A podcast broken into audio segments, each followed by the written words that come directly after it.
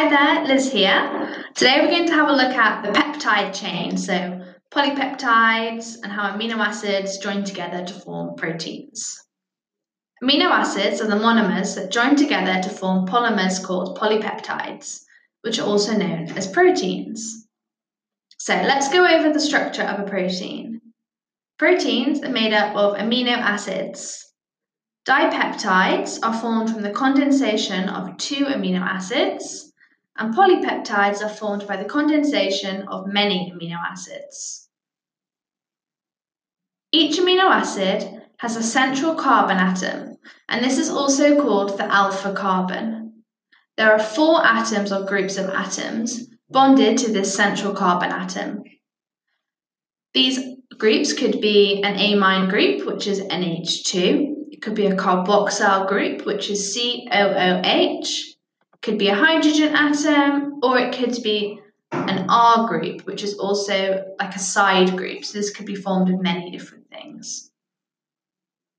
The R group is different in each amino acid. And the R group determines how the amino acid interacts and bonds with other amino acids in the polypeptide. There are 20 different types of amino acids that are common in all organisms. 10 of these are essential amino acids in humans because the human body cannot produce them and they are obtained from the diet.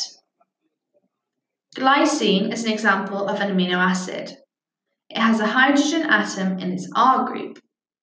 Glycine is the only amino acid that does not have a carbon atom in its R group, so it's a bit unique. So, to recap, the four groups surrounding the central carbon atom in, an amino acid are the amine group, the carboxyl group, the hydrogen group, and the R group. So, how do proteins form from amino acids? Each amino acid is attached to another amino acid as a result of a condensation reaction. These reactions cause peptide bonds to form. Polypeptides are made from chains of amino acids. There are amino acids at each end of the polypeptide chain, and these amino acids form the two terminal ends, or the N terminals. And these will be the N terminal, which is an amino terminal, and then you also have the C terminal, which is the carboxyl terminal. When two amino acids react together, a bond forms between the carboxyl group of one amino acid and the amino group of a second amino acid, and one water molecule is released as a byproduct. The bond formed between two amino acids is a covalent bond called a peptide bond.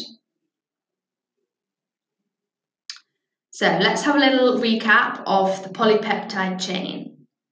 So polypeptides are formed by the condensation of many amino acids. Each polypeptide has an N terminal, and each polypeptide also has a free carboxyl group at one end. Proteins have got a diverse range of functions, and each cell in a living system may contain thousands of different proteins, each with a unique structure and function. So they're pretty cool, really. So, what are the functions of protein? You've got transport proteins. These include channel proteins. Channel proteins transport molecules across the cell membrane. Channel proteins transport molecules that are too large to diffuse freely or molecules that carry charge. Enzymes are super important, and they're also called biological catalysts.